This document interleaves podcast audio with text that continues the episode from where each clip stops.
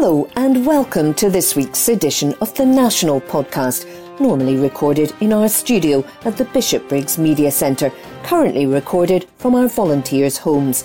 To keep in touch with us, use our social media platforms, Facebook, Instagram and Twitter, which are all at Q&Review.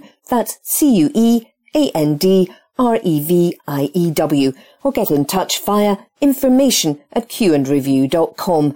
That's information@QEANDREVIEW.com. Please like and share our podcast and give us any constructive feedback.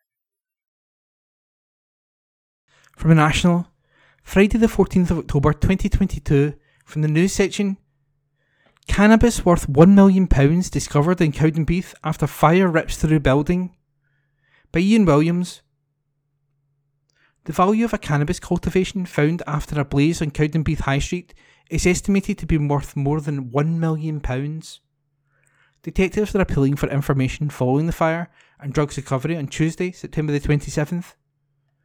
At around 9:50am, police were made aware of a fire at a building on High Street. The fire was extinguished by the Scottish Fire and Rescue Service and no one was injured. Detective Inspector Kieran Marsh of West 5 CID said, "Thankfully, no one was injured as a result of the fire." Officers continued to carry out extensive inquiries into both the fire and the cannabis cultivation discovered within the property. "I'm appealing to anyone who may have any information about this incident to come forward. I'm also particularly keen to speak to anyone who may have seen the people in or around the affected properties in the weeks leading up to the incident.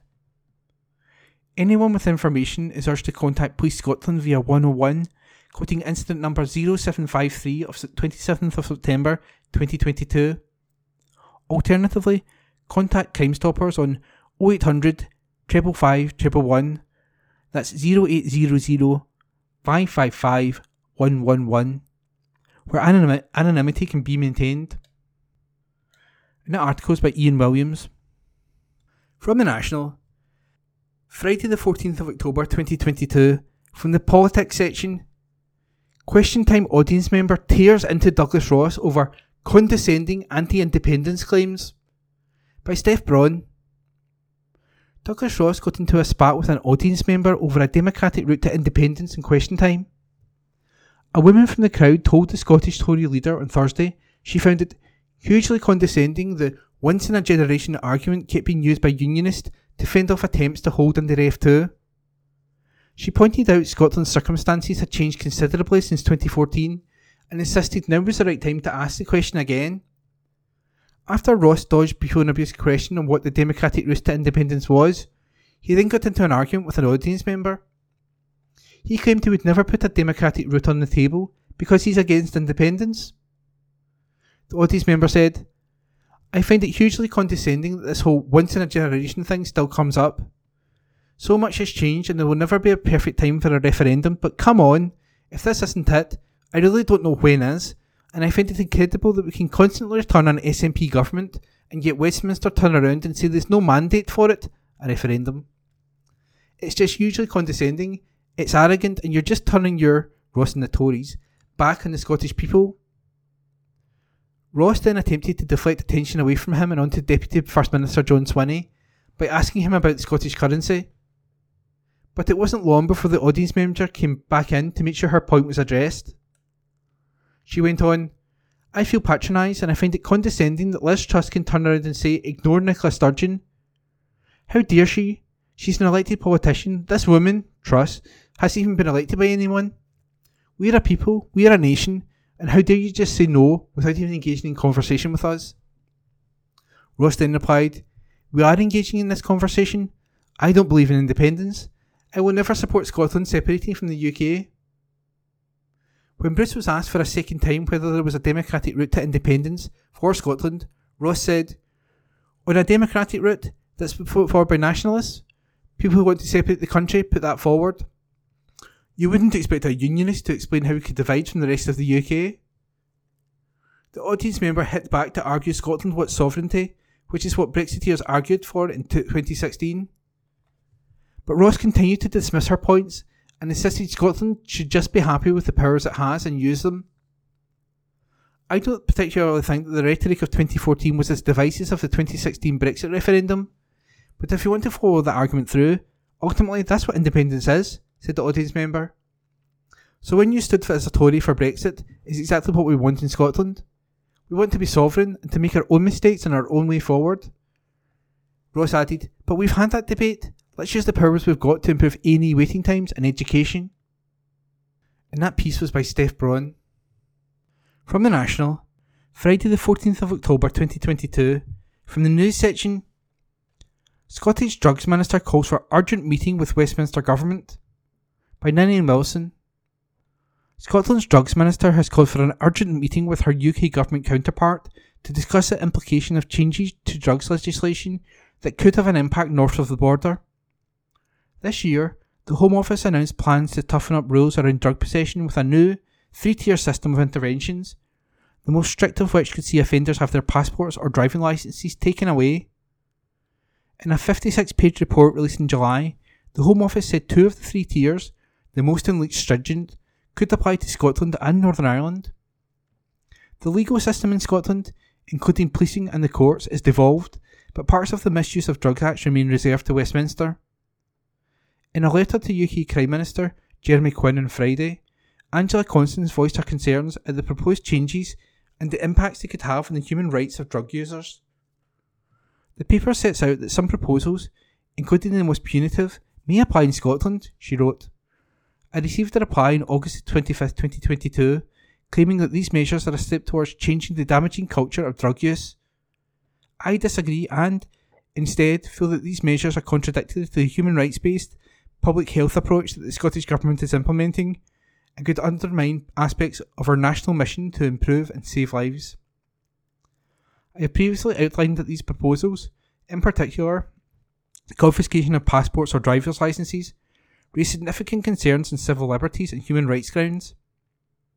Given the devolved nature of Scotland's legal system, Constance continued, the proposals and the potential reach north may prove unworkable, as she urged discussions between the Home Office, Police Scotland and the Crown Office, as well as the Scottish Government. I must reiterate my opposition to any decision that requires Scotland to implement these measures, and would highlight the significant risks inherent in this approach, she wrote. Constance, who has been regularly pushed the UK Government on the use of safe consumption facilities in Scotland as a way to ease the drug death problem in the country, also pushed Quinn for a meeting ahead of the regular Intergovernmental Drug Forum due to take place on November the 1st. The next UK Drugs Ministerial meeting is scheduled for November the 1st, and I look forward to meeting with you then, she wrote. I would, however, very much welcome an opportunity to meet you in advance of that date to talk through the approach we are taking and to discuss what we can do collectively to respond to this public health emergency. And that article was by Ninian Wilson. This article is from The National, date 14th October 2022. From the Culture section. Asbestos victims share first-hand accounts of substances' devastating impact in new book. By Ninian Wilson. Victims of asbestos-related disease have shared their stories in a new book to highlight the devastating impact of the toxic substance. The book, Asbestos and Clydebank, details the accounts of former shipbuilders and tradesmen who developed conditions after inhaling fibres at work, while others, especially women, tell of how they had no idea how they were exposed to asbestos. Developed by Clydebank Asbestos Group, or CAG, and Digby Brown Solicitors, the two organisations hope the book will raise awareness to improve health and social care around the issue. CAG reached out to campaigners and people they've helped over the years, with some agreeing to share their experiences. 83-year-old Jimmy McFarlane from Bowling in West Dunbartonshire developed pleural plaques after being exposed to asbestos while working as a heating engineer. He said, like the majority of people, I never knew about CAG, but I was always worried about knowing what to do, and I didn't want anyone else to feel lost. Asbestos needs to be removed, It's a secret killer and has to be dealt with to stop people being poisoned. And that's why it was important to take part in this book and get the message out there.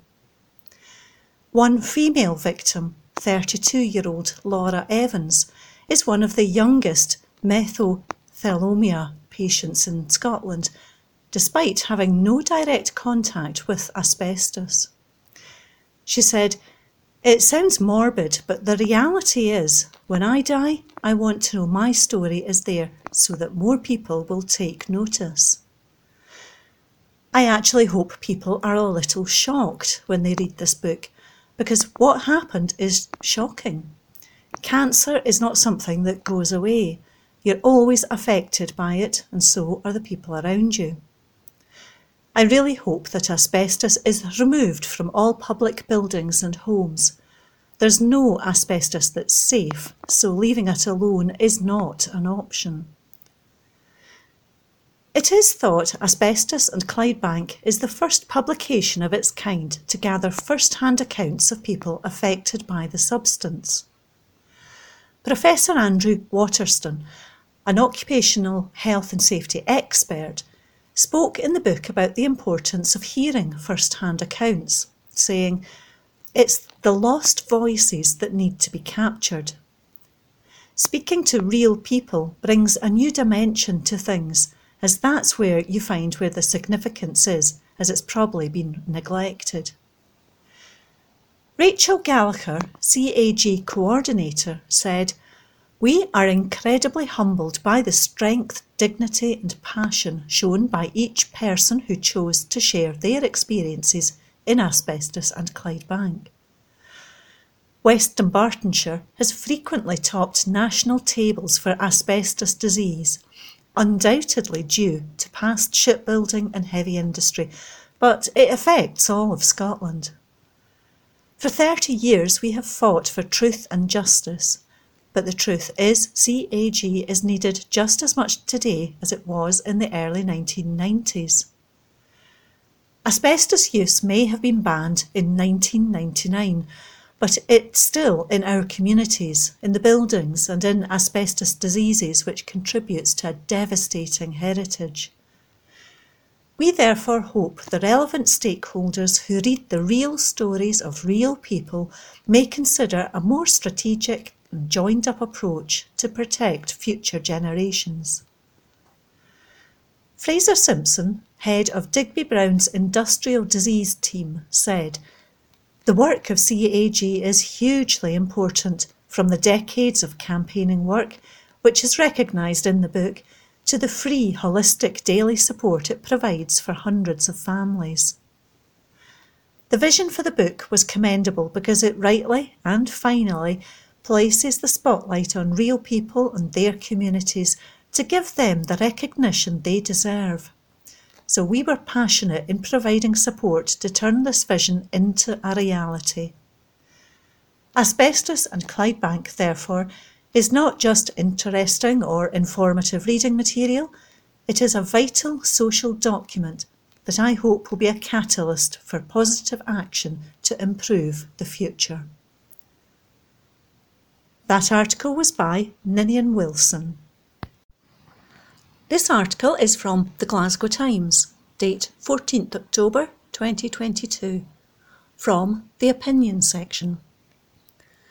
How a 500-year-old invention programmed your autocorrect, by Pat Nels, Glasgow Science Centre. Language is at the heart of our lives as humans, but most of the time we do not even realise. Every once in a while we need to stop and think for a second about how you spell this word or what that abbreviation means.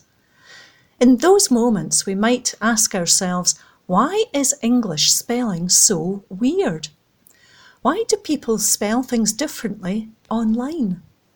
The simple answer is that technology shapes language and the change never stops. If we want to look at the origins of today's spelling, we need to go back more than half a millennium. The printing press first came to Britain in the late 1400s. And if you've ever seen Chaucer's The Canterbury Tales, you will know that English looked quite different then to what we are used to now. Today, we call the language people spoke between roughly 1100 and 1500 Middle English. There were so many wildly different dialects that even people in neighbouring counties sometimes struggled to understand each other. That did not matter so much when most folks did not travel and few could read and write. Every book had to be copied by hand, and so every scribe could easily change the text to their own dialect. All that changed when the printing press arrived and made it possible to print hundreds of copies of the exact same text in the time it would take to copy just one book by hand. It was no longer practical to have books in all the different dialects, and so a standard way of speaking and writing English was chosen by the printers. This standard was not any better, more correct than any of the other dialects. It was simply the way that the printers and their neighbours in London spoke. Today, we still spell most words like those printers decided they should be spelt 500 years ago. But language constantly changes, so the way we speak now sounds different to back then, and a lot of the spelling does not really make sense anymore. Though, for example, used to rhyme with loch, and if the spelling of it was invented today, T-H-O would make much more sense than T-H-O-U-G-H. People have noticed this, of course, and so we see though, T-H-O, all over our messages and the internet. For linguists, people who study language, this is not surprising at all. Humans are always trying to find out the most efficient way to do something, and that includes communication. We are a lazy bunch, but that's okay because it helps us to find better ways of doing things. Language changes because we're always trying to find a balance between making it easy to make ourselves understood and to understand. It is easy for us to make the sound to, T-O, but someone who hears it has to think about whether it's T-O, T-W-O or T-O-O. When it comes to spelling, we made the opposite choice. By having different ways of spelling words that sound the same, the writer needs to do more work, but less thinking is necessary to understand what it means. Language, both spoken and written, is going to keep on changing as we make different choices about what is important to us when we communicate. Different technologies will shape these changes as well, just like the invention of print, text messaging and emoji did. There will always be more than one way of speaking, depending on the person, place and situation. A shared standard helps us communicate with each other across the globe, but our dialects help us feel part of our local community. Neither of these is better than the other, but unfortunately the idea of correct language has been used to oppress people in racist and classist ways. There is no such thing as good English, but this idea has often been used as a reason to keep people out of the conversation. The important thing to remember is that we have a right to self-expression, be that with dialect, slang or switching between languages. At Glasgow Science Centre, we want everyone to be part of the conversation because knowledge matters and belongs to everyone, just like language. There's no right or wrong way to share your ideas with the world. While innovation shapes communication, communication is what makes innovation possible in the first place. We cannot wait to meet you at the Science Centre, have a nice chat and hear about your ideas. That article was by Pat Nels of Glasgow Science Centre. This article is from The National, date 17th October 2022, from the Politics section. Douglas Ross backs J.K. Rowling in attack on Scottish Trans Rights Bill. By Adam Robertson. Scottish Conservative leader Douglas Ross has backed J.K. Rowling in a row over trans rights. Rowling, who's been outspoken with her opinion on gender in recent years, outlined her views on the principles behind the Gender Recognition Reform Scotland Bill in an article for the Sunday Times this weekend. It comes ahead of the first Scottish Parliament debate on the bill. The Gender Recognition Reform Bill aims to make the process of applying for a Gender Recognition Certificate, or GRC, simpler in Scotland. It would reduce the time people seeking to change their gender need to live in their acquired gender before applying from 2 years to 3 months. The bill, which is supported by all Holyrood parties other than the Tories, has faced opposition from groups who claim it could harm the rights of women. In the article, Rowling said Nicola Sturgeon and other MSPs should be held responsible if the lax new legislation led to attacks on women. She also accused the First Minister of riding roughshod over women's rights. In a post on Twitter, Ross retweeted the article and said, "J.K. Rowling writes powerfully in the Sunday Times today. She is spot on about Nicola Sturgeon. We fully support at J.K. Rowling on the need to support women's rights." It is not Ross's first intervention in the trans rights debate. Earlier this year, ahead of the council election, he was heavily criticised after committing to ensuring council buildings had single-sex facilities, before stating that trans women could not use them. This was condemned by the Equality Network, who accused the politician of proposing unlawful policy under the Equality Act. Earlier this month, Rowling shared a photo of herself wearing a t-shirt emblazoned with the words, "Nicola Sturgeon, Destroyer of Women's Rights." Sturgeon denied the claims made on the t-shirt and described herself as a passionate feminist. Responding to claims she is a destroyer of women's rights, Sturgeon told the BBC, "I've spent my entire life campaigning for women's rights, and I'm a passionate feminist with lots of evidence behind that. I respect people's views on this. People are entitled to express their views however they wish." She said the legislation is about reforming an existing process and doesn't give any more rights to trans people, and it doesn't take any rights away from women. The current process, the First Minister said, is stigmatising, traumatic, and is asking people to effectively prove that they're mentally unwell, adding that anyone caught abusing the process outlined in the new bill will be committing a criminal offence. That article was by Adam Robertson. This article is from The National, date 17th October 2022, from the News section. Man dies in suspected gas explosion in Denny near Falkirk, by Adam Robertson. A man has been killed in a suspected gas explosion in central Scotland. Emergency services were called to Northfield Road in Denny near Falkirk after reports of an explosion, the Scottish Sun said. A man died at the scene, and although it has been treated as unexplained, officers have said it is not believed to be suspicious. A Police Scotland spokesman told the newspaper, "We were called around 4:10 p.m. on Sunday, October 16th, to a report of a gas explosion in an outbuilding in the Northfield Road area of Denny.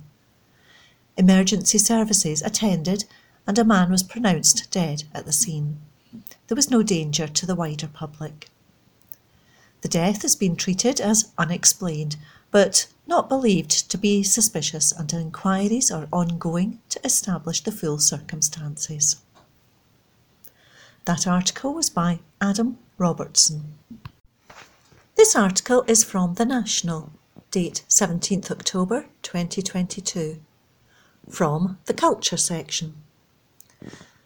Your guide to Dublin, Ireland, and why now is the perfect time to visit. by Samantha Priestley. Autumn is the perfect time for a city break, and as Logan Air announced it is increasing capacity from Aberdeen to Dublin and lowering fares, the Irish city is the perfect destination. Here are the highlights of things to see and do while you're in Dublin. The Guinness Storehouse. There's no better place to enjoy a pint of Guinness than in its home. The Storehouse is the original brewery and Guinness is still brewed here today. Although you won't get to poke around and watch any actual brewing, you can learn about the process and the history, tour the 7 floors of displays, restaurants and bars, and finish off in the rooftop Gravity Bar for a pint of the good stuff, where you can enjoy incredible views over the city. Temple Bar Book Market. Temple Bar might be better known for its pubs and its lively nighttime scene, but on Saturday and Sunday daytime, it's a completely different atmosphere. You can still pop into a pub or two, but if you love books or just a good second-hand flea market, the Temple Bar Book Market is a real find. Stalls are piled high with old and rare books, and the area has a European and lovely lazy feel. Kilmainham Jail. This former prison, built in 1796, stands just outside the city. It ceased to be a jail in 1924 and is now a fascinating museum. It's a vast building, the largest unoccupied building in Europe, and a guided tour takes you from cell to cell, viewing prisoners' letters and personal belongings. When you step out into the yard, where an uprising occurred in 1916, you get a real sense of the desperation of the place when you see the spot these prisoners were executed on. Phoenix Park. More than just a park, these 709 hectares of greenery and gardens is also where you'll find Dublin Zoo and the Papal Cross, where Pope John Paul II said Mass in 1979. The park is home to the Irish President's official residence, plus a majestic herd of deer. It's a great spot to wander and take your time, to get away from the busy city for a while, and to stop and have a picnic. There are often pop-up events and small markets taking place, and the park is so big you can easily spend the day here. Live music. Dublin is a music city, and when you wander the streets in the evening, hopping from pub to pub, you'll find it everywhere you go. Trad sessions frequently take place in most traditional pubs in the city, and live bands are playing in the more modern bars. The atmosphere of the Dublin nightlife is contagious, and before you know it, you're singing along. If you can play an instrument, you can sit down and join a trad session. In some bars, you might get a little music lesson, or you can sit back, relax, and enjoy a pint while the music plays. That article was by Samantha Priestley. From the National, Monday the 17th of October 2022, from the comment section. Maybe it's time Tories got used to people saying what they think of them. By Steph Paton, columnist. I've always assumed that having sex with a Tory would be a miserable experience. The kind of mind that would embrace the theory of trickle-down economics suggests to me a selfish lover. If that sounds harsh, I can only say that the Conservatives deserve to hear a lot more being said on what people really think of them. The Tory response to Miriam Margolyes being brutally upfront on BBC Radio 4 about her thoughts on the new Tory Chancellor, or, for that matter, to Nicola Sturgeon saying she detests the Tories, or to LGBT plus activists adorned in t-shirts that read, "Never kissed a Tory," reveals a naive entitlement of the political right. It's a strange state of affairs to think that our choice of friends and sexual partners should be so clinically removed from what we feel. I detest the Tories, and, given the opportunity, I'd give them the same peace of mind as Margolyes did on Saturday. Yet Conservatives repeatedly act offended when faced with the consequences of their behaviour, as if you can do any number of terrible things and it doesn't matter, as long as you were wearing a £3,000 suit and tie at the time and collecting an income. There's no one so oppressed as a Conservative. They wail like a man who has spent the last hour smearing excrement on the windows of his local Tesco, then doesn't understand why they won't let him in for the weekly shop. The word we're all really looking for here is accountability. Reactionaries in the political right will dress it up as political correctness and the tyranny of the woke mob, but boil it right down, and what you have left is a group of entitled millionaires and politicians who are furious that they are being held responsible for their actions. The full acceptance of everyone across the political spectrum, without judgment, is one of the most absurd indulgences of liberalism. Even worse is the smugness with which they enforce it. It's easy to wave away the destruction of the Conservatives as a simple difference of opinion, when you're safe and secured in the world from the worst impacts of their regime. But really, who amongst us with any real compassion could look at the exhaustive timeline of the Conservative Party over the past 12 years and come away with anything but disgust for a political party that maintained a death grip in UK politics for over a decade? I'm talking about welfare slashing, Covid partying, economy crashing free market zealots who hold the keys to 10 Downing Street. The fracking backers who put our drinking water under threat. The tuition fee raisers saddling another generation with mountains of debt. The kind of party that won't be moved by a photo of a drowned child in the channel. Well, not for any longer than is necessary before the public move on. The party that would prorogue Parliament to avoid any real scrutiny. The party that hands more power to the police to protect themselves from protest and mutiny. The party that scapegoats migrants and transgender people while picking apart our services to the point that their emptiness is felt everywhere you go. In waiting times, in staff shortages, in four nations now living in the cracks of their foundations.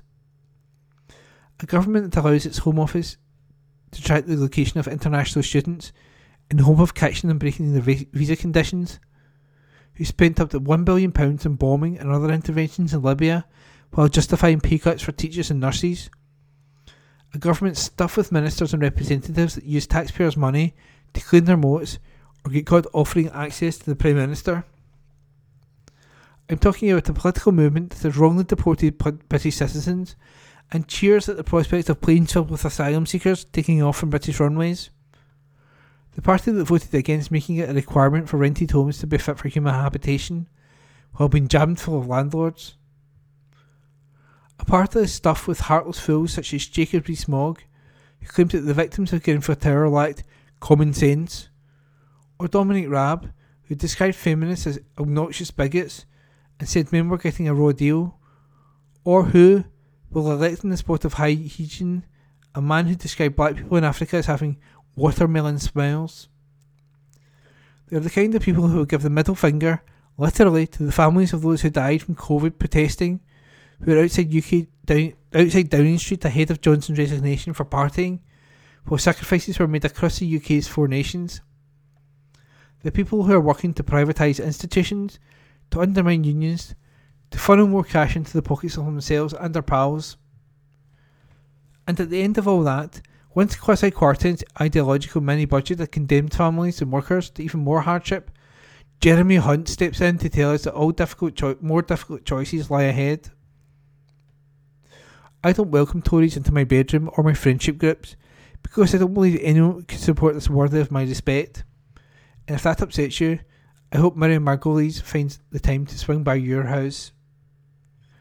And that was the comment piece by Steph Paton. From the National, Tuesday the 18th of October 2022, from the news section, Blair Drummond Safari Park welcomes birth of white rhino calf. Article by Ross Hunter. A rhino calf has been born at the Scottish Safari Park. After a 16-month pregnancy, the female calf was born at Blair Drummond Safari Park at around 11:30 on Monday morning.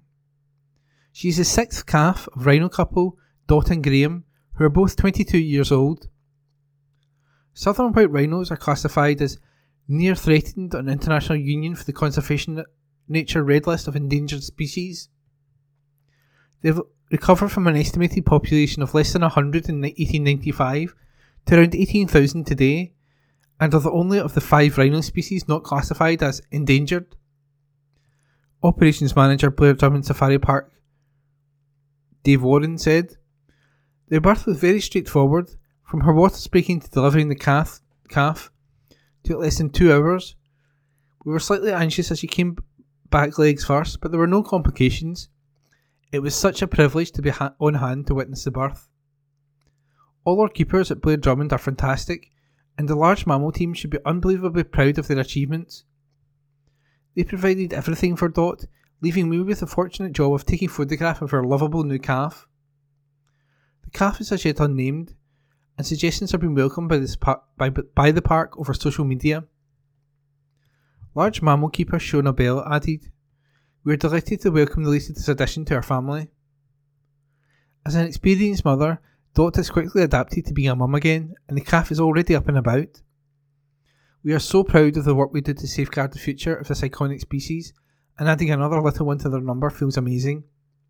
Here at the park, we are part of the EAZA Endangered Species Breeding Programme, an initiative designed to expand and maintain healthy rhino populations.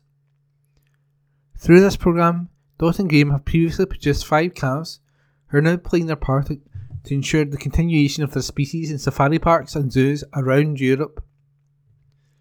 The other subspecies of white rhino, the northern white rhino, is classified as functionally extinct, with only 2 known individuals left in the world, both of which are female. And that article is by Ross Hunter. From The National, Tuesday the 18th of October 2022, from the news section, forest-based Orbex gets major investment from Scottish National Investment Bank. Report by Adam Robertson. A Scottish bank is helping an environmentally friendly space rocket manufacturer to expand its operations following a £17.8 million investment. The scale-up support from the Scottish National Investment Bank, part of an overall package worth £40 million, will help the Moray-based Orbex unlock significant additional funding sources. It is hoped this will help to boost plans for future projects. SNP MSP for Moray, Richard Lockhead, welcomed the funding package. He said, "Scotland is leading the way in terms of creating space sector jobs in the UK, and, with Orbex's facility in Forres, Moray is playing a big role in the development of rockets that will be reusable and powered by biofuels." This investment in Orbex is hugely welcome and demonstrates just how far the company has come since opening its doors in Forres just a few years ago.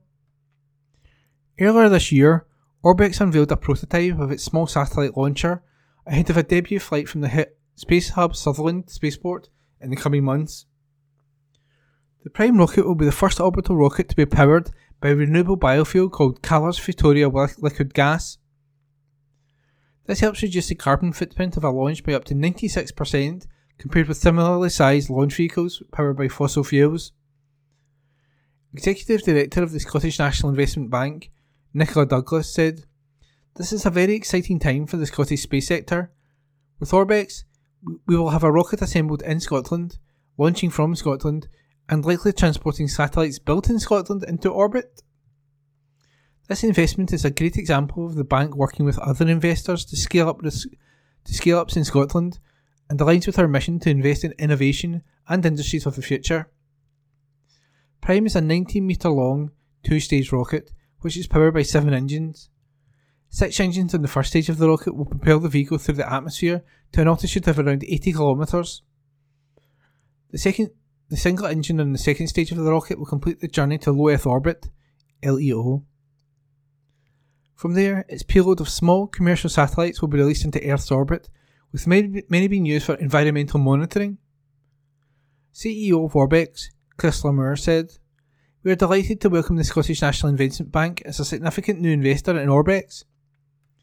Our company has made significant progress to get to this point, with the invention of groundbreaking, innovative technology, the rapid development and testing of the launch vehicle, the expansion of our manufacturing footprint in the UK and Denmark, the creation of the UK's first orbital spaceport in mainland Scotland, and the growth in customers from the UK, Europe and America signing up to launch dedicated payloads with Orbex. These results have only been made possible by the maturity and dedication of the entire Orbex team, who bring a huge amount of skills and experience to their tasks from a wide variety of industries, launch systems and spacecraft, and by the ongoing trust and support of our partners and investors. This new funding round, which was led by the bank, will allow us to continue to build Orbex towards our long-term goal of rebuilding a reliable, economically successful and environmentally sustainable European space launch business. And that article was by Adam Robertson. From The National, Tuesday the 18th of October 2022, from the politics section, Liz Truss apologises for mistakes in shocking BBC interview. By Adam Robertson. Liz Truss has said she will lead the Conservatives into the next general election, following the reversal of many of the measures outlined in her mini-budget.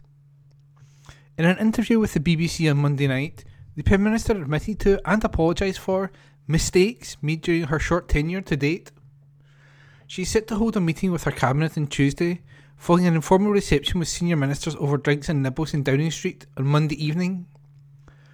Truss has said she has adjusted to what we're doing after the UK government's fiscal policies resulted in economic turmoil and the sacking of Kwasi Kwarteng as Chancellor.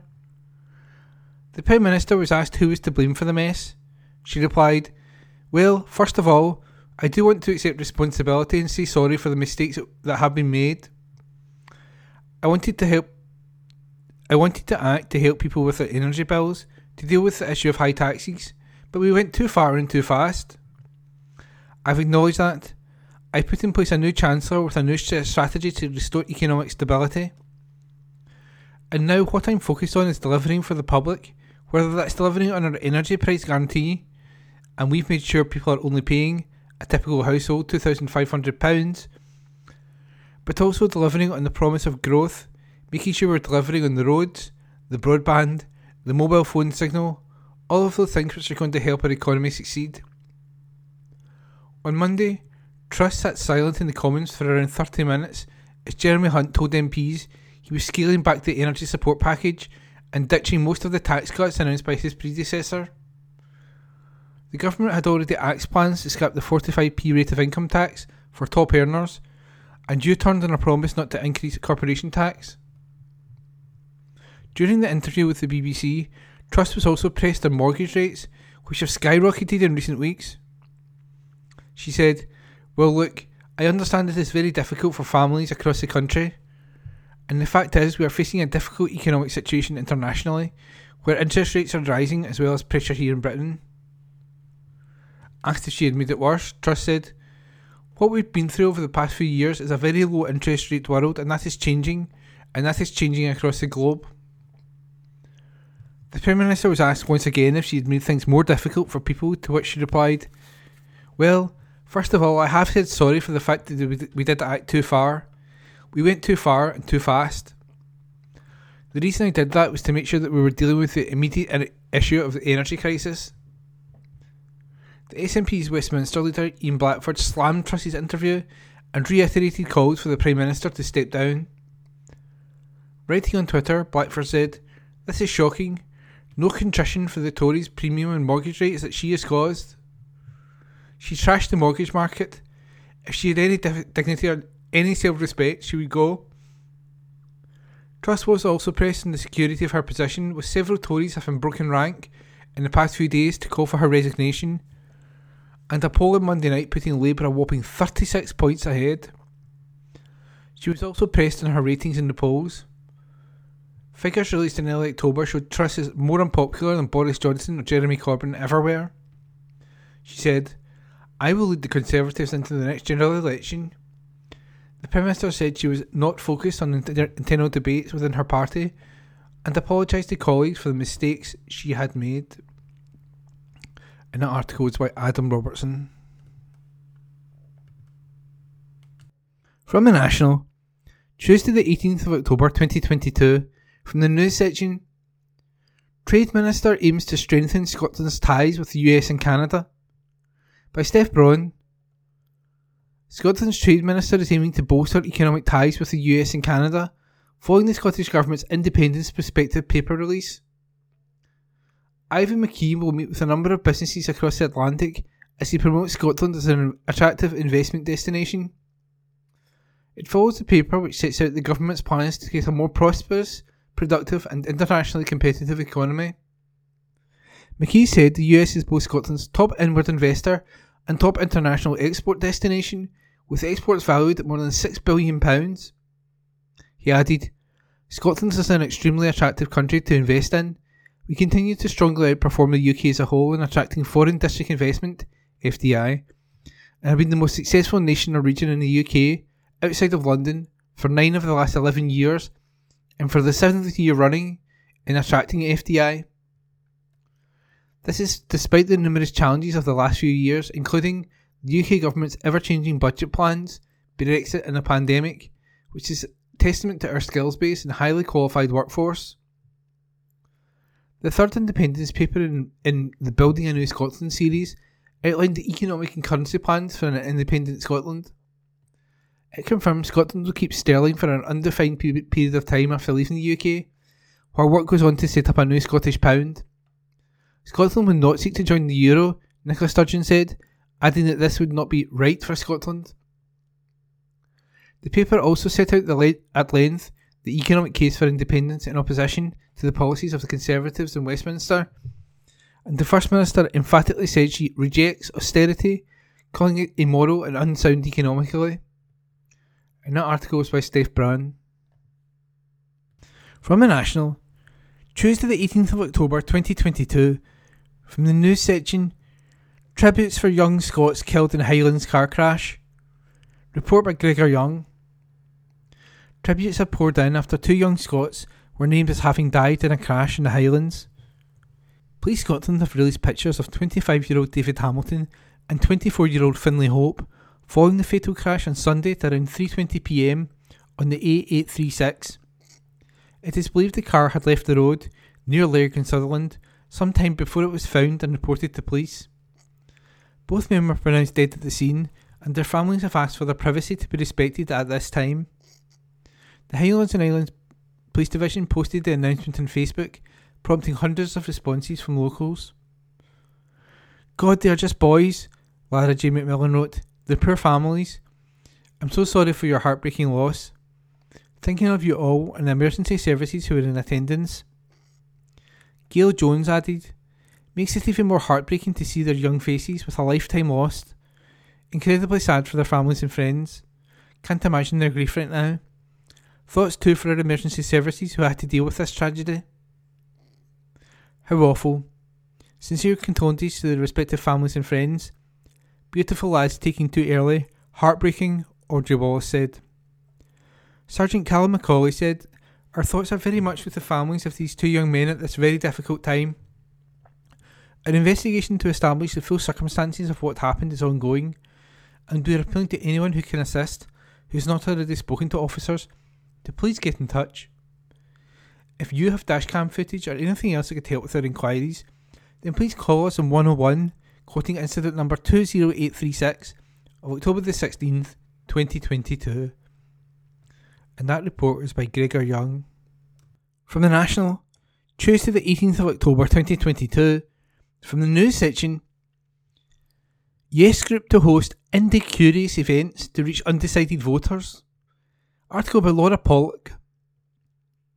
A new campaigning initiative has been launched by Yes activists in North East Fife, aiming to create an atmosphere for voters curious about independence. The first of 2 Indie Curious Saturday events will have a Q&A with columnist Leslie Riddick and a discussion with Commonwealth Policy Coordinator Nicola Biggerstaff. The second event will have performances from folk singer and Scots advocate Iona Fife, an SNP activist and singer, Joshua Scanlon. The events are free to ensure accessibility to information and organisers aim for an open discussion. The first is set for Saturday the 19th and will take place in Westport Cafe in Cooper. The second is on the Saturday 26th of November at Village Memorial Hall in Dearsea. SNP councillor Stephen Hall-Gradu said he had the idea when he was unsatisfied with the Yes Movement outreach in his ward of Cooper. He said, it all started when I wanted more Yes activists to be involved in Cooper. The idea that grew arms and legs, and Yes North East Fife took it on. This is the Yes Movement, not the SNP, so the fact the group took it on now means we can make independence argument in a party neutral way, and therefore it's more welcoming for all voters. In North East Fife there is a lot of soft Lib Dems and soft Labour voters, We've seen that at local elections in May. So, independence is actually looking quite intriguing to them, and these events will give those who are curious an opportunity to ask any and all questions. The councillor was elected in May and awarded for the first time put the SNP ahead of the Lib Dems and Tories, and this result was mirrored across the region. SNP had the best result they had ever received in a five local election, and Labour had the worst. However, a month after the election, the results were finalised, and Fife Council became a Labour minority, making a deal with Lib Dems and Tories for support. Protesters gathered outside Fife Council headquarters with signs emblazoned with "We want Labour out." At the time, Hogg Radu said, "Imagine that scenario. You as the Labour Party have control after the election, but now your own voters are protesting outside because they know that you have taken them for granted." Yes North East Fife will also be one of many yes groups across the country taking part in the Believe in Scotland Day of Action this weekend. On Saturday the 22nd of October, the group and Yes Bikers host a cavalcade of cards and bikes with an independence messaging. Information on the Indie Curious Saturdays can be found online at eventbrite.com. And that article is by Laura Pollock. From The National, Tuesday the 18th of October 2022, from the comment section. Shona Craven, cowardly Truss is brave in topsy-turvy Toryland. Cowardice is courage. Chaos is stability. Questions are against the national interest. Got it? This is the brave new world the Tories want to convince us we're living in. And by brave, I mean spineless, timorous and lily-livered.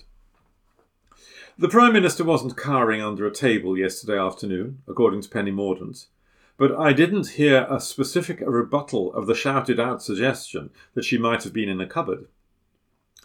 We had about a dozen versions of the question about why she hadn't bothered to turn up before MPs really started to press her stand-in. Perhaps some were initially hesitant, just in case a Tory minister was actually telling the truth for once. Perhaps Liz Truss had suddenly fallen ill, or was trashing number 10 before she could be dragged out. Maybe someone was capitalising on the instability of the UK by launching a terror attack that she was in the business of single-handedly averting. Maybe she was trying to figure out how to start a nuclear war, reasoning that if she was going down, she would damn well bring the rest of us with her. Keir Starmer's urgent question was scheduled less than an hour before her new Chancellor was due to give a statement to the House about his decision to tear up Truss's economic policy, and when word spread that she would arise alongside Jeremy Hunt, the MPs lost patience. No, really, they asked, what on earth was her excuse for skipping scrutiny?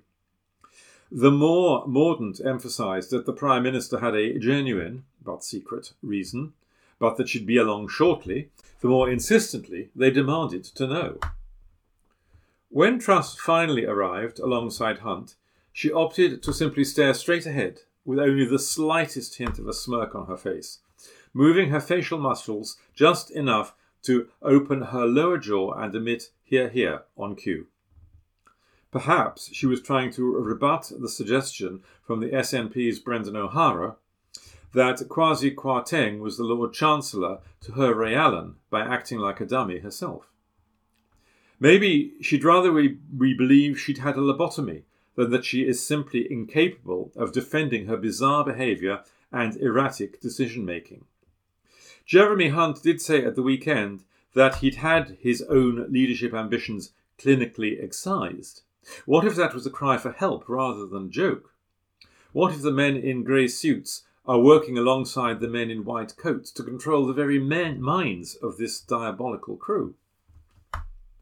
Mordaunt clearly has not had her leadership ambitions excised and has surely had brass plating surgically implanted into her neck.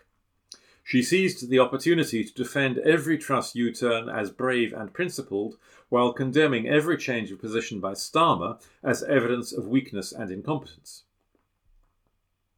The Labour leader may have wished to point out that the Tories have shamelessly stolen his six-month energy price cap policy, minus the windfall tax element to pay for it, of course, but dared not do so, since voters will hardly be delighted to hear that their bills will be shooting up again in April.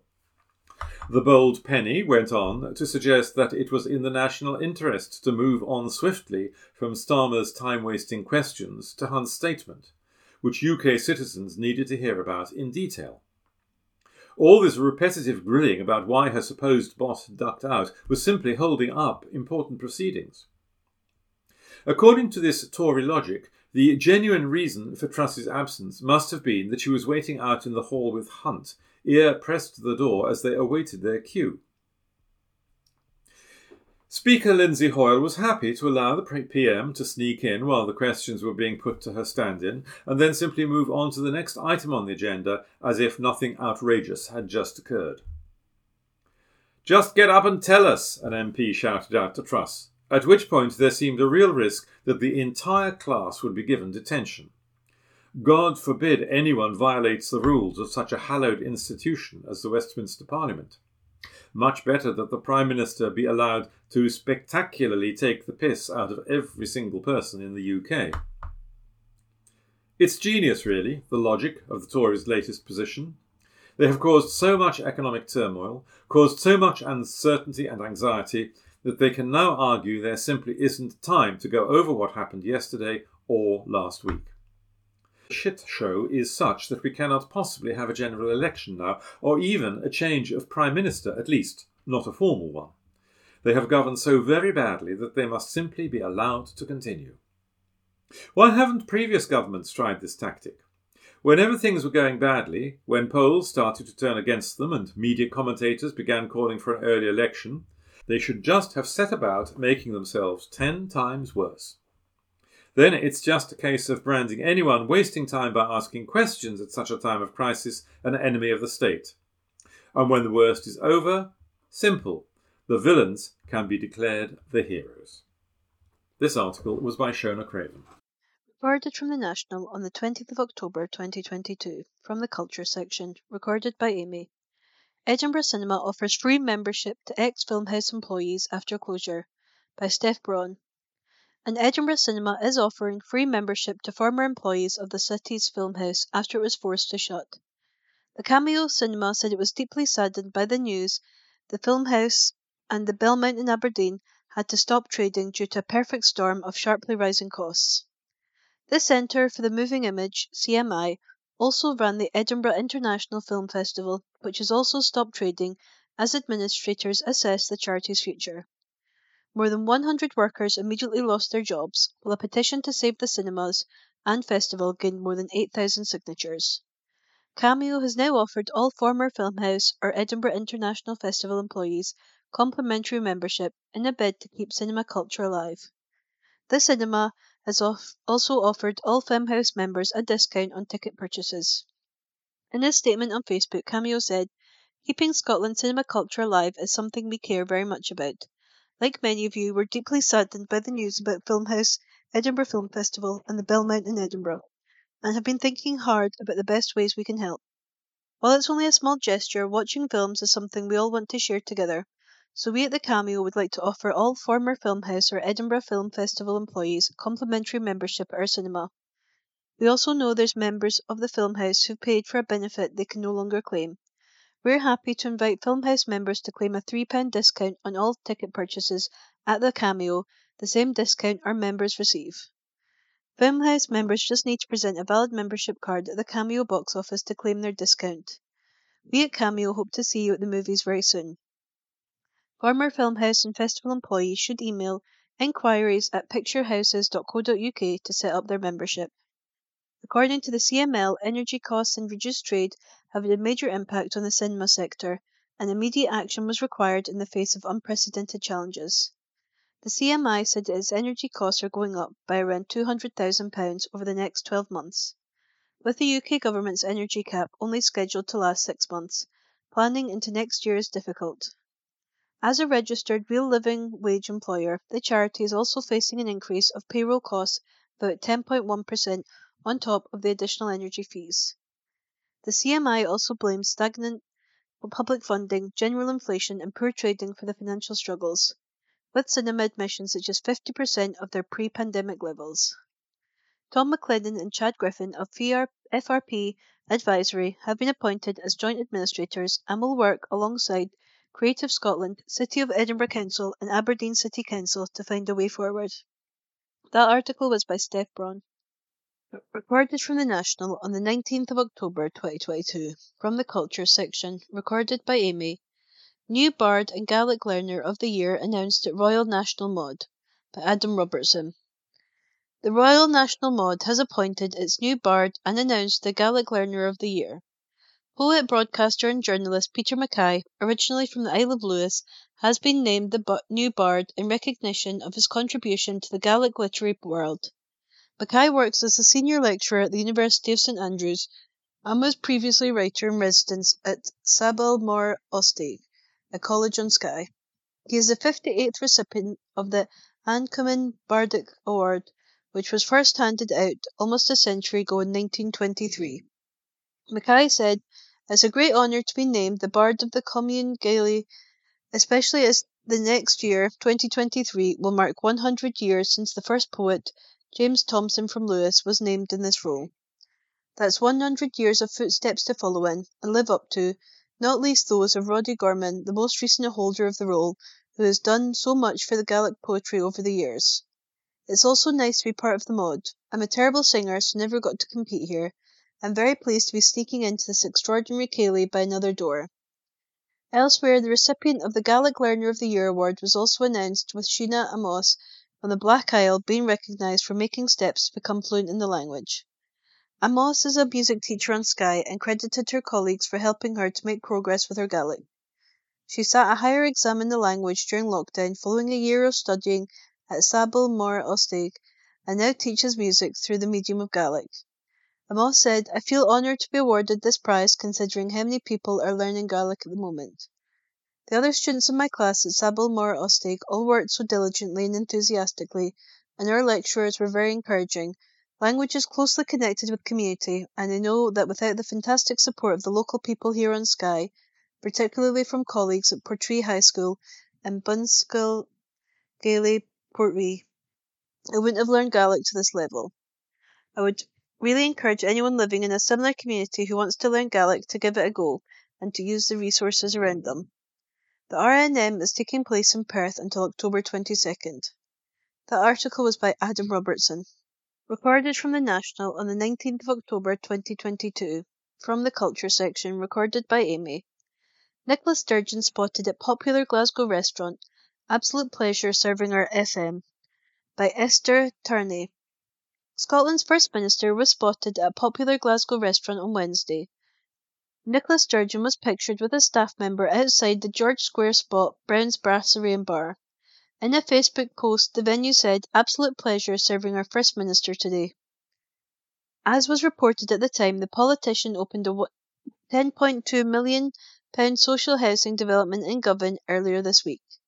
She unveiled the 49 affordable houses at Cromdale Square by Lynn House Housing Association as part of a huge regeneration for the city. That article was by Esther Turney. Recorded from The National on the 18th of October 2022, from the Culture section, recorded by Amy. Lewis Capaldi announces new album and European tour dates, by Andrew Smart. Scottish pop star Lewis Capaldi has announced that he will be releasing a new album and starting a European tour after his recent chart success. This singer, who was born in Glasgow, recently teased the tour and the release of new music in a tweet to fans earlier today. The hopes of both were confirmed today in a statement released by the musician's management. The announcement unveiled a whole host of tour dates across Europe and the release of an album including his recent charting single Forget Me, Lewis Capaldi's new album. After his long-awaited return to recorded music, Lewis Capaldi is releasing a brand new album. Broken by Desire to be Heavenly Sent is the singer's second non-live album and will feature his silver-certified single Forget Me. Lewis Capaldi said, "I don't want to create a new sound for myself or reinvent myself. The songs I want to write are emotional songs about love or loss." Lewis Capaldi European tour dates. Lewis Capaldi announced dozens of new tour dates across Europe in major cities like Glasgow, London, Birmingham and Madrid. Here's a full list of all the tour dates announced by the Scottish singer. January. Saturday 14th, Leeds, 1st District Arena. Monday 16th, Sheffield, Utilita Arena. Wednesday 18th of Manchester, AO Arena. Thursday 19th, Liverpool, M&S Bank Arena. Saturday 21st, Newcastle, Utilita Arena. Monday 23rd, Aberdeen, P&J Live. Tuesday 24th, Glasgow, OVO Hydro. Thursday 26th, Birmingham, Utilita Arena. Friday 27th, Nottingham, Motorpoint Arena. Sunday 29th, Belfast, SSE Arena. Monday 30th, Dublin, 3 Arena. February. Wednesday 1st, Cardiff, International Arena. Thursday 2nd, Exeter, West Point Arena. Monday 13th, Warsaw, Torwar, Poland. Tuesday 14th, Vienna, Stadthalle, Austria. Thursday 16th, Berlin, Mercedes-Benz Arena, Germany. Friday 17th, Prague, O2 Arena, Czech Republic. Sunday 19th, Hamburg, Barclays Arena, Germany. Tuesday 21st, Frankfurt, Festhall, Germany. Thursday 23rd, Antwerp, Sport Paella, Belgium. Saturday 25th, Amsterdam, Ziggo Dome, Netherlands. Sunday 26th, Paris, Accor Arena, France. Tuesday 28th, Cologne, Lanxess Arena, Germany. March. Thursday 2nd, Copenhagen, Royal Arena, Denmark. Friday 3rd, Oslo, Spectrum, Norway. Sunday 5th, Stockholm, Avicii Arena, Sweden. Tuesday 7th, Zurich, Hallenstadion, Switzerland.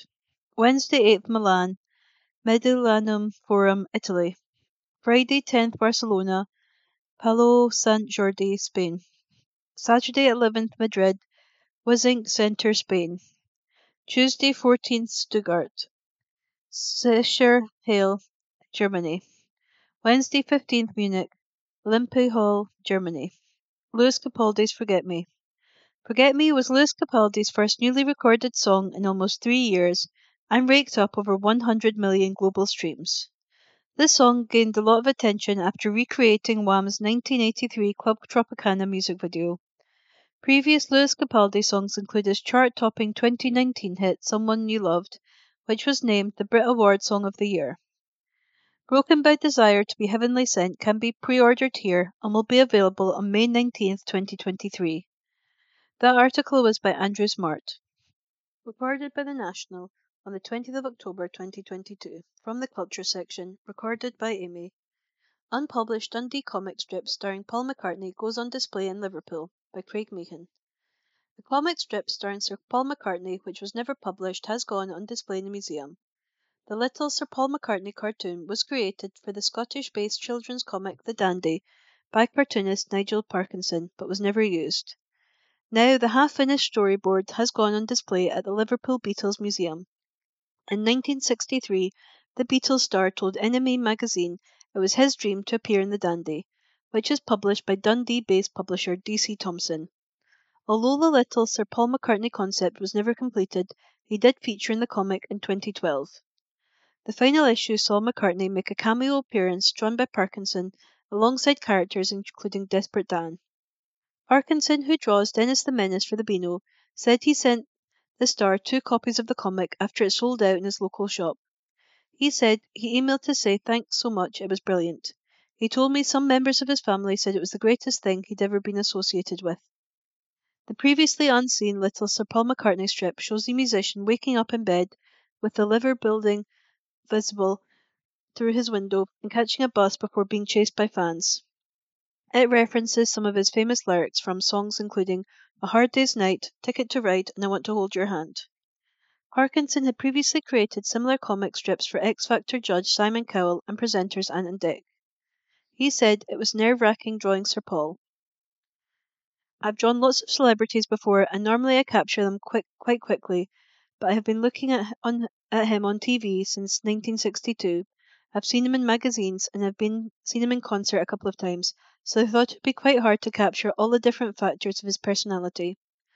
Storyboards for the uncompleted cartoon strip and the version which was published have gone on display together in the Matthew Street Museum.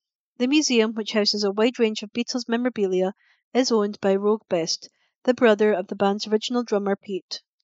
The Dandy was one of the UK's longest-running children's comics and featured famous characters such as Desperate Dan and Corky the Cat. Its final edition was published by D.C. Thompson on the comic's 75th anniversary in December 2012. That article was by Craig Meehan. From the National, Thursday the 20th of October 2022, from the Politics section, Beyond Parody, Nicola Sturgeon reacts as Liz Truss resigns, by Hamish Morrison. Nicola Sturgeon has demanded a general election following the resignation of Liz Truss as Prime Minister after just 6 weeks. The Tory leader conceded on Thursday afternoon she had no mandate to govern and has informed the King of her intention to step down. The First Minister said the chaos that's engulfed the Conservative Party since Truss's election was beyond hyperbole and parody, and said another election was a democratic imperative. She tweeted, "There are no words to describe this utter shambles adequately. It is beyond hyperbole and parody." Reality, though, is that ordinary people are paying the price. The interests of the Tory party should concern no one right now. A general election is now a democratic imperative. Announcing her resignation, Truss said, "I was elected by the Conservative Party with a mandate to change this. We delivered on energy bills and on cutting national insurance. And we set out a vision for a low-tax, high-growth economy that would take advantage of the freedoms of Brexit. I recognise, though, that given the situation, I cannot deliver on the mandate on which I was elected by the Conservative Party. I have therefore spoken to His Majesty the King to notify him I am resigning as leader of the Tory Party." The First Minister also appeared to confirm Truss served her entire premiership without making contact. In response to a tweet about the controversy, Sturgeon said, "If Truss doesn't mind, I'll now just wait for whoever will become the 5th PM so far during my time as FM." She joins Labour leader Keir Starmer in calling for an election. He said, "The British public deserve a proper say in the country's future. They must have the chance to compare the Tories' chaos with the Labour's plans to sort out their mess, grow the economy for working people, and rebuild the country for a fairer, greener future. We must have a chance at a fresh start. We need a general election. Now." Truss's successor will be appointed within a week, it has been confirmed, and she will remain in post until that happens. And that report was by Hamish Morrison. From the National, Thursday the 20th of October 2022, from the news section, emergency meeting on Shetland incident held as Nicola Sturgeon warns of serious situation, by Laura Webster. An emergency Scottish Government meeting has been held after Shetland was left cut off from the mainland following damage to a subsea cable. Residents have no access to phones or an internet connection after the major incident arose early on Thursday morning. Police and BT issued reminders that in an emergency, people can call 999 from a landline or mobile, even without a signal. But people living in Shetland have been advised to avoid making non-urgent calls so that all available lines can be used for emergencies if required. First Minister Nicola Sturgeon confirmed that the Resilience Committee had met on Thursday and would be working closely with partner agencies to ensure support for all those who need it. The cause of the damage to the cable, which comes after a separate cable linking Shetland to the Faroe Islands was damaged last week, has not yet been confirmed. "This is a very serious situation for Shetland," Sturgeon said. @ ScotGov Resilience Committee has met and is working closely with partner agencies to ensure support for those who need it, and that the cable damage can be repaired and services restored ASAP. A spokesperson for the Scottish Government added, "The Scottish Government's resilience operation has been activated and is in regular contact with the local authority and relevant agencies who are all working to resolve the issue as quickly as possible. We stand ready to provide any support required. Ministers have spoken with local authority and MSPs and will continue to monitor the situation closely until it is resolved. We are pressing telecoms companies and the UK government, to whom telecoms is reserved, for firm timelines on restoration as soon as possible." Police from around Scotland, as well as the Fire and Rescue Service and HM Coast Guard, are being deployed to Shetland in the wake of the cable incident. An emergency hub is also being set up in the Tesco car park in Lerwick. A spokesperson for BT Group said, due to a break-in, a third-party subsea cable connecting Shetland with Scottish mainland, some phone, broadband and mobile services are affected. Engineers are working to divert services via other routes as soon as possible, and will provide further updates. Our external subsea provider is also looking to restore their link quickly. And that was a report by Laura Webster. From The National, Thursday the 20th of October 2022. From the news section, Krishnan Guru Murthy taken off air by Channel 4 after C***** incident. Report by Laura Webster. Senior Channel 4 presenter Krishnan Guru Murthy has been taken off air by the broadcaster after being caught calling a Tory MP a C***** on a live stream. After a robust interview with Brexiteer right-winger Steve Baker, the reporter had believed he was no longer in air. While his outburst wasn't shown on Channel 4, other livestreams from Westminster picked up the audio of the incident. Guru Murthy was clearly heard saying, "What a C*****," after telling Baker that his questions weren't stupid. Now Channel 4's head of news and current affairs, Louisa Compton, has confirmed that the journalist faces a week-long period away from TV screens following the viral moment. She said, Channel 4 has a strict code of conduct for all its employees, including its programming teams and on their presenters, and takes any breaches seriously. Following an off-air incident in Channel 4 News, anchor Krishnan Guru Murthy has been taken off-air for a week. After Wednesday night's incident, Guru Murthy apologised to Baker for his language. It had come after yet another tumultuous day in Westminster, with Suella Braverman having just resigned as Home Secretary. He later tweeted, after a robust interview with Steve Baker MP, I used a very offensive word in an unguarded moment off air.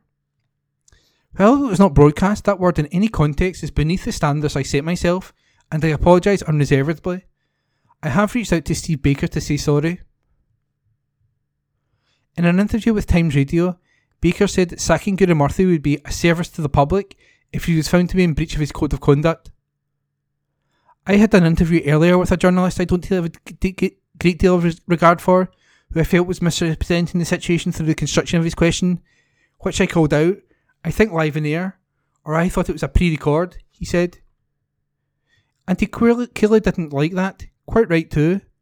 But I'd be quite honest, I spent a lot of time live in air, calling him out in his conduct as a journalist, and glad to do so at any time. But it's most unfortunate that he's sworn in air like that. If it's in breach of his code of conduct, I do hope they sack him. It would be a service to the public. Baker later replied to Guru Murthy's tweet, accepting the apology and saying he appreciated the gesture. And that report was by Laura Webster. From The National, Thursday the 20th of October 2022, from the politics section, Liz Truss eligible for £115,000 a year after resigning as Prime Minister, by Joshua Serrell. Liz Truss will be entitled to claim £115,000 per year from the taxpayer, despite becoming the shortest serving Prime Minister in British history. Truss, who resigned on Thursday afternoon after just 44 days in office, will be able to claim through the Public Duties Cost Allowance, PDCA, which allows former leaders to claim money back towards the cost of maintaining their activities in public life. Liz Truss becomes the sixth living former Prime Minister entitled to claim through the scheme, meaning taxpayers could be forking out more than £700,000 per year to former Prime Ministers. According to the Cabinet Office accounts, John Major, Tony Blair, Gordon Brown and David Cameron all claimed more than £100,000 through the PDCS in 2020-21.